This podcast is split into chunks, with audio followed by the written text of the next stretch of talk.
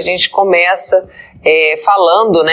É, ontem foi o Dia da Consciência Negra, a gente está trazendo uma série de matérias, né? Como essa que está aparecendo aqui, sobre a Lei de Cotas, que foi revisada, né? Atualizada pelo Congresso Nacional, aprovada na Câmara, Senado e sancionada pelo presidente Lula. E sobre isso a gente conversa agora com a deputada federal pelo P T de Minas Gerais, Dandara Tonantzin. Bom dia para você, deputada. Bem-vinda mais uma vez ao nosso jornal. Bom dia, Amanda. Bom dia, turma que nos acompanha. Alegria estar aqui. Alegria nossa, mais uma vez, poder conversar com você, eh, Dandara. Sobre esse tema, a gente já tinha conversado quando estava em tramitação na Câmara, agora a gente celebra aqui a sanção presidencial. O que, que significa esse momento histórico, né? Que reafirma a lei de cotas como uma política de Estado. Olha, é importantíssimo para garantir de futuro da juventude negra, de jovens de escola pública, pessoas de baixa renda, com deficiência, pretos, pardos, indígenas, e agora quilombolas. Pela primeira vez na história, nós teremos ações afirmativas, cotas obrigatórias na pós-graduação, no mestrado, no doutorado. Nós acreditamos muito na educação como uma grande chave para transformar vidas. Foi muito importante aprovar na Câmara e no Senado num tempo recorde de três meses de discussão, e também foi muito importante o presidente Lula sancionar na última segunda-feira, dia treze, né? Mostrando o compromisso também do governo do presidente Lula com as ações afirmativas, porque havia uma dúvida, se as cotas continuam ou não. Completou dez anos, como é que fica a situação das cotas? Setores conservadores aproveitaram desse momento para dizer que era o fim das cotas, que as cotas acabariam, que não continuaria mais, e nós conseguimos avançar e aprimorar, corrigir algumas coisas que ainda estavam abertas, mas dizer que as cotas continuam.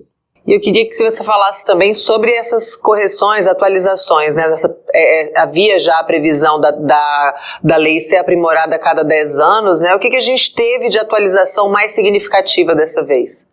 Olha, eu corri os quatro cantos do Brasil, viu, Amanda?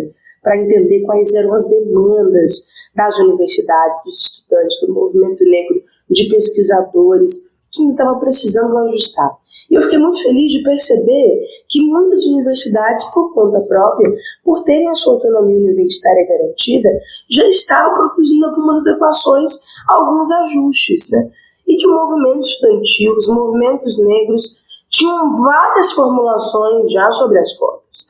Nós construímos um relatório que modificou completamente é, o que a gente tinha de projeto e apontou dez pontos para a mudança na nova lei de cotas. As principais mudanças nesse momento é que, primeiro, será considerada a nota da ampla concorrência, corrigindo uma distorção, porque, infelizmente, em alguns cursos, a proporção de candidato vaga lá na cota estava mais concorrido do que na ampla concorrência. Nós também colocamos a prioridade dos cotistas serem bolsistas de assistência estudantil.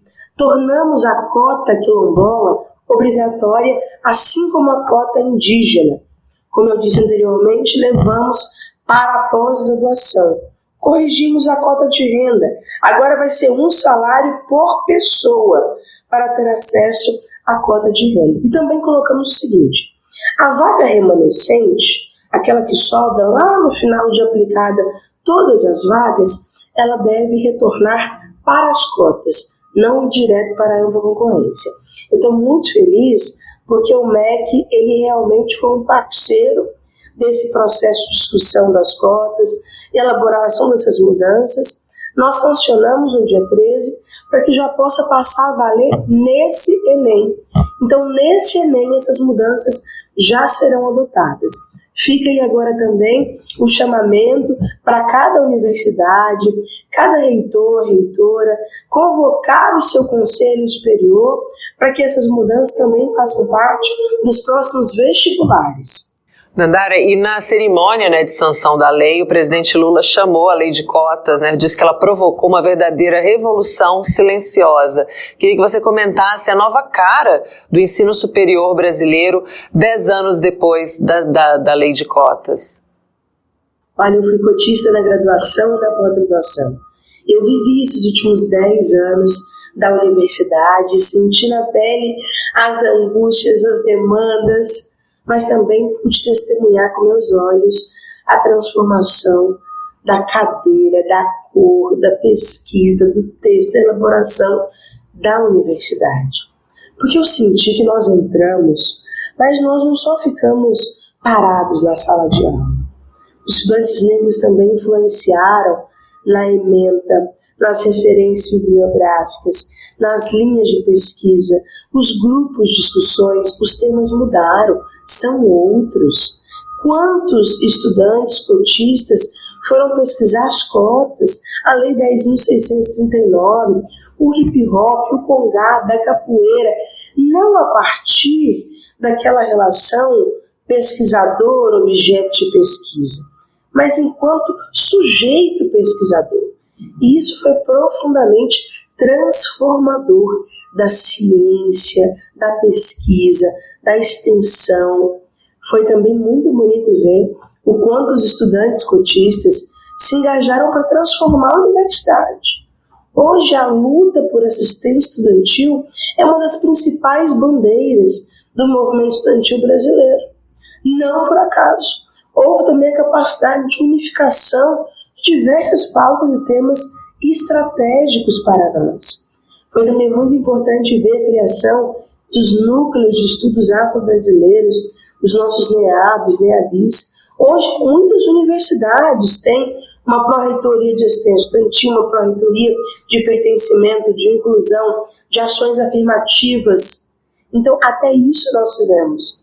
Nós alteramos até a estrutura administrativa das universidades. Fica agora mais um desafio para o próximo ciclo dos dez anos, que a gente possa seguir enegrecendo, pintando de povo, transformando a educação e abrindo caminhos para que mais de nós possam vir. E, e você falou uma coisa interessante também, essa mudança dentro do ambiente acadêmico, a gente vê também esse reflexo fora, né? Na, na, nas provas, nas, nas escolas, porque muitos desses cotistas também são professores hoje, são formadores, né? E eles levam também toda essa transformação para a sala de aula. Como é que esse aperfeiçoamento, né, desses mecanismos de inclusão social podem ajudar a democratizar, né, a forma, de forma permanente, aí eu digo, o acesso à educação e essa pluralidade nas escolas brasileiras?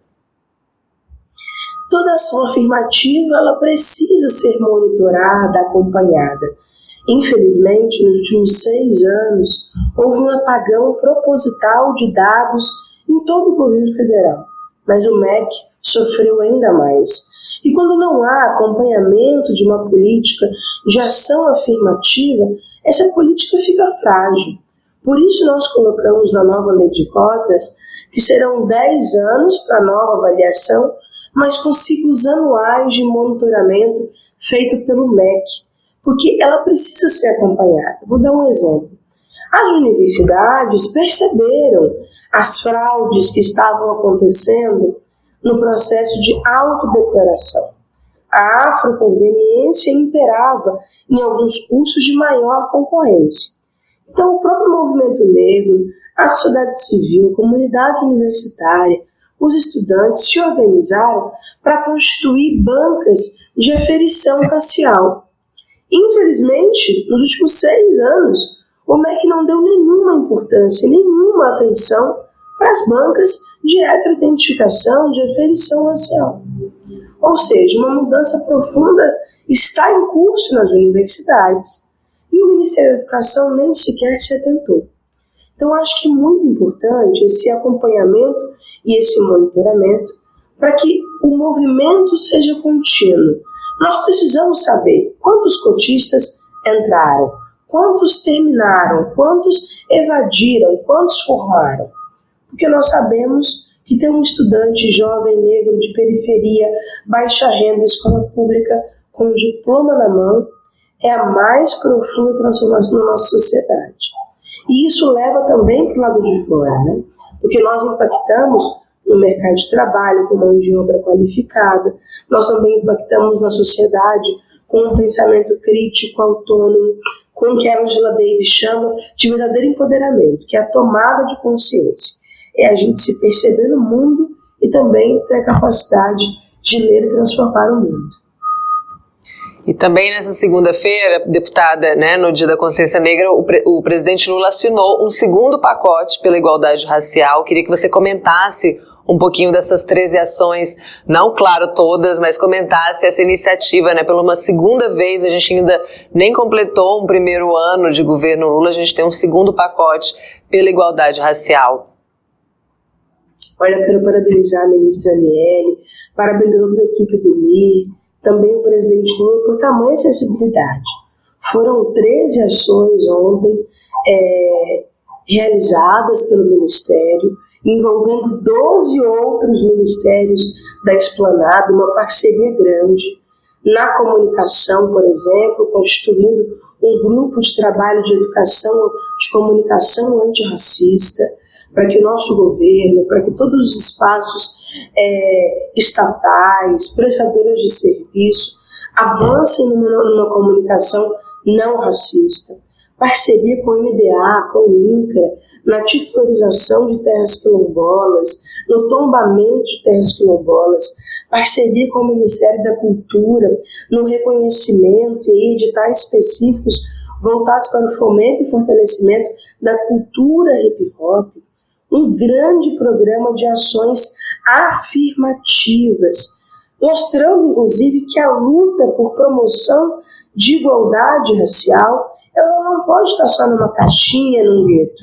Ela precisa, de fato, ser transversal.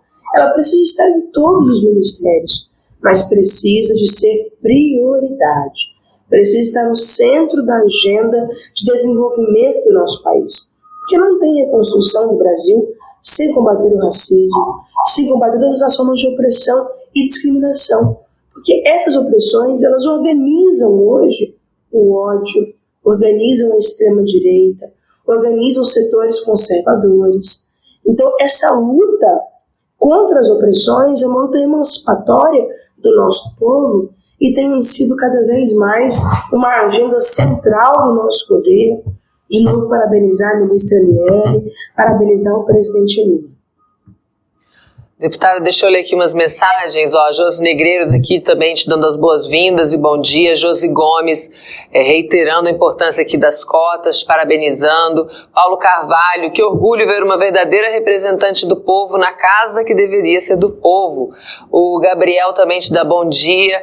E aí, Dandara, mande as novas. Dandara está mandando as novas aqui, viu, Gabriel?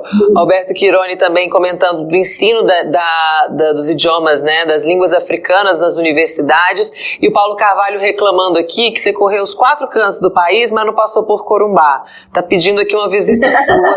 Diz que o Pantanal tá te esperando de braços abertos. Preciso ir.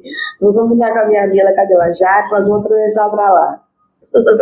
Dandara, eu queria, antes de, de, da gente se despedir, gente, a Dandara tá indo receber a Ordem do Rio Branco no grau de é, grande oficial. Comenta pra gente essa homenagem, essa condecoração que você recebe hoje. Olha, estou muito feliz, é uma medalha de reconhecimento, né, do nosso trabalho enquanto deputada federal, enquanto uma articuladora e representante do povo brasileiro. Foi um ano muito duro, de muitos desafios, mas nós conseguimos entregar grandes coisas e estamos aí reafirmando o compromisso que nós fizemos lá atrás, quando ainda era candidata, de construir política de fora para dentro, fortalecer os movimentos sociais, amplificar as lutas e fazer do Congresso Nacional trincheira de luta do nosso povo. Então, fui condecorada aí com essa grande honraria do Itamaraty, É, da Ordem do Rio Branco, a maior honraria ali de Itamaraty. Estou muito feliz e emocionada. Logo mais, onze horas, estamos lá no Itamaraty. Obrigada pela participação aqui com a gente mais uma vez, Dandara, por estar aqui com, com a gente no Jornal P T Brasil, falando de temas tão importantes. Parabéns pela homenagem, mais que merecida, que você vai receber hoje. Obrigada. Esse espaço aqui tá, segue à sua disposição, como sempre. Muito obrigada, gente. Bom dia. Bom dia. Obrigada.